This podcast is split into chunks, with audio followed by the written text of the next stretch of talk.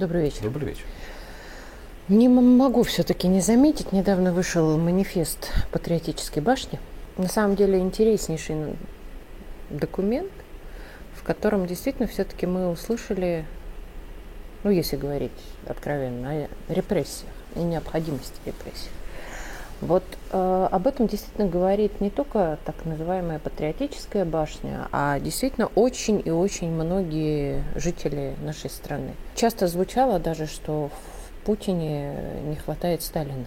И такое довольно часто встречается в телеграм-каналах и так далее, не только левых, а разных. И вот по-твоему, а все-таки в каких сферах они наиболее необходимы сейчас? Да и в целом, насколько нужно идти по пути 1937 года? Ну, по, э, нужно ли идти по пути 1937 года, я не знаю, потому что до 1937 года надо еще дожить. В том смысле, что э, серьезные и массовые репрессии начались задолго до 1937 года вот, и завершились сильно после его. Вопрос не в этом. Вопрос в том, что действительно в русском обществе очень велик вопрос, запрос на справедливость. На победу и справедливость и, абсолютно. Да. И несправедливость выражается, может быть, не самыми образованными, но самыми патриотичными людьми, часто в форме «Сталина на вас нет». Сталина на вас нет, обращенных к олигархам, обращенных к либералам. К звездам. Вот, к, ко всем тем, э, к бегантам, релакантам, Да-да-да. вот, ко всем тем, кто не работает на Россию. И, соответственно, противоположная тенденция, противоположные слова, они возникают у людей, которые считают, что объектом, жертвами этих самых массовых репрессий будут именно они. Самая большая разница между нами и ими, она ведь заключается не в ожидании репрессий, она заключается в очень простой и страшной вещи. Они считают, что жизнь, благополучие, планы, личности каждого из них важнее государства. И Родина. Государство, Родина – это и есть государство российское, таково мое глубокое убеждение. Это синоним. А мы считаем, что как бы мы ни были талантливы, хороши, достойны и патриотичны, государство важнее любого из нас и даже всех нас вместе, любой группы нас – любой социальной группы. Был такой философ Устрялов, давно был, в начале 20 века, который, посмотрев на то, как строится новая Россия уже после гражданской войны, написал, что строится она петровскими методами, и если и часто на крови и костях, но если России понадобятся мои кости, написал тогда Устрялов, ну что ж, значит такова судьба. И примерно это же самое, хотя, конечно, другими словами, пишет сегодня Александр Дугин, когда говорит о том, что нам нужны именно массовые репрессии. И напоминает, что репрессии, помимо всего прочего, они ведь есть способ ротации элит. Они есть способ, благодаря которым в, э, которому в России элиты не застаивались. Элиты не становились наследственными. Элиты каждую секунду понимали, что работая не в соответствии с целями государства, они сами по себе ценности не имеют. Когда Константин Малафеев пишет слово «репрессии» в манифесте патриотической башни, он ведь говорит не о том, как его понимают враги, что нам нужны горы трупов.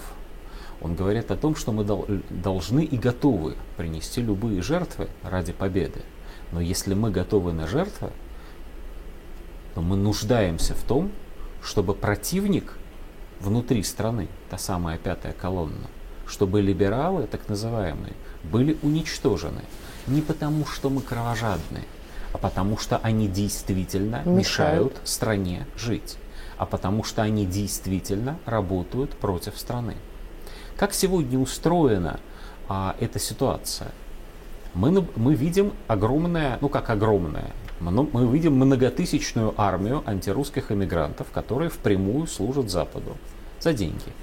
Они всегда, кстати, работают за деньги и за еду. Мы видим какое-то количество внутренних эмигрантов внутри страны, которые изо всех сил хотят ослабления России и работают ради этого. У них очень интересное а, ценностное полагание. Я вот э, давеча в одной там запрещенной социальной сети наткнулся на человека, которого не читал несколько лет. Последний раз случилось великое задолго в до войны. программе Перла признался, что в запрещенной сети сидит. У меня это профессиональная необходимость. Я захожу в эту запрещенную социальную сеть, чтобы читать внутренних и внешних иммигрантов. Ровно за это этим. Все понятно. Вот такой Там господин... они на подбор. А у меня там больше никого в подписке да, нет, да. понимаешь? Оно вот для этого существует. Там такой господин Белановский, он социолог, довольно пожилой уже человек. А я с огромным удивлением обнаружил, что он сейчас пишет о вещах, о которых среди них было принято писать где-то а, в 2014 году, сразу после того, как Крым вернулся, а, когда были наложены первые, ну, заметные санкции, существенные. А, и если ты помнишь, тогда было очень модно говорить, что вот у нас теперь не будет хамона, у нас не будет сыра, шпрот прибалтийских и так далее. Читать про шпроты в 2023 довольно забавно, но он про шпроты. И я подумал, что это на самом деле очень характерно и очень, и с их точки зрения очень правильно. Потому что что собой представляют э, российские вот эти либералы? Что собой представляет эта группа интеллигенции? по отношению к которым, да, мы считали бы необходимым применять именно репрессии и именно массовые. Это люди, которые в прямом смысле готовы продать родину за еду. В прямом смысле И заметь, отдают... что мы им против, противопоставляем.